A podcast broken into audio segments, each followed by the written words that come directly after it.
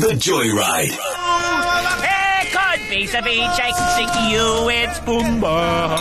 Jy weet nadat jy daai groot terdakken in het en jy wil nou net gaan lê. hm, Dan drink jy mos nou eers 'n ou koffietjie. O oh, ja, En dan wat gaan die lekkerste saam met 'n O, ou koffietjie? ietsie soets. 'n Ou koekie. natuurlik. Maradine Whiteon, hoe gaan dit met jou? Ek is baie kersfeesrig. Mm, ek sien jy het vir ons Kersfees koekies gestuur. Ek love it, ek love it, ek love it. Hoorie so, ek is ek weet nie hoe ouer ek raak, hoe erger raak ek daaroor.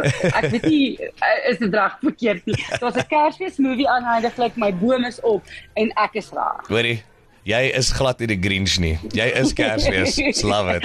I love it. Um so ja, Kersfeeskoekies. Julle is nog nie so as ek dink aan my childhood, um dis een van die lekkerste memories wat ek kan onthou van ons almal wat saam koekies bak.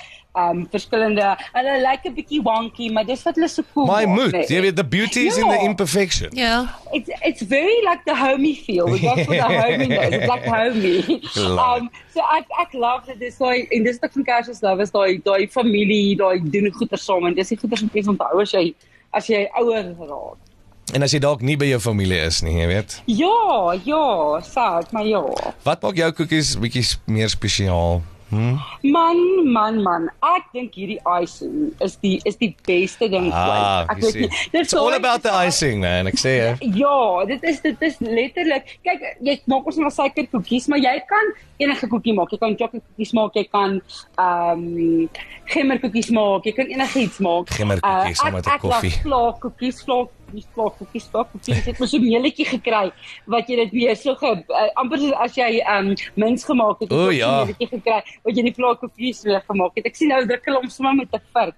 Maar um, ek dink hierdie hierdie icing is vir my, dit is so maklik.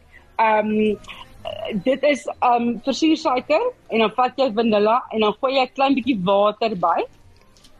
En dis daar en dit is dit is die icing. Dis basically die icing. Wel, ek love it. En- En dan van daar af dan kan jy nou gaan jy kan cornstarch ingooi of kies cornsyrup ingooi wat hom dan so 'n bietjie op op ehm um, jy kan selfs 'n bietjie uh stroop vat wat 'n bietjie tyer gaan maak. Ehm um, en dan kan jy nou groot gaan. Kyk jy kan flavours gaan. Jy kan ek sal sê lemoen soos lemoenrind, lime, jy kan almond flavour insit en al die wat die wat jy bo-op sit. Ehm um, mens kies cool dek decorations deesdae en ehm um, jy weet die die vormpies wat jy kry wat jy nou vir Kersfees en enige ander koekies eintlik kan maak.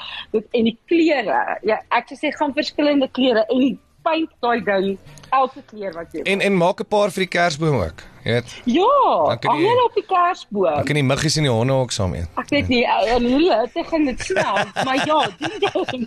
Ons gaan hom try. Ons gaan hom. My favorite favorite ding is vlakkoekies. Ek dink vlakkoekies is een van daai daai goeders wat wat absoluut daai daai memories terugbring van my childhood en hulle is wel ook ongelooflik lekker werk. Dip hom so 'n helfte in die icing of jy kan selfs um custard sandwiches maak. Ah. So jy vat daai icing en sit hom in die middel en sit die twee koekies op mekaar. Hoorie, jy bederf vir ons. Ons gaan definitief vir die koekies. Ons gaan al twee resepte vir jou laai. Dankie Maridine, ons waardeer. Dankie julle. Chat volgende week. Bye. Let me take you for a ride. The Joyride is proudly made possible by Stadium Fast Foods. Quality, value, variety.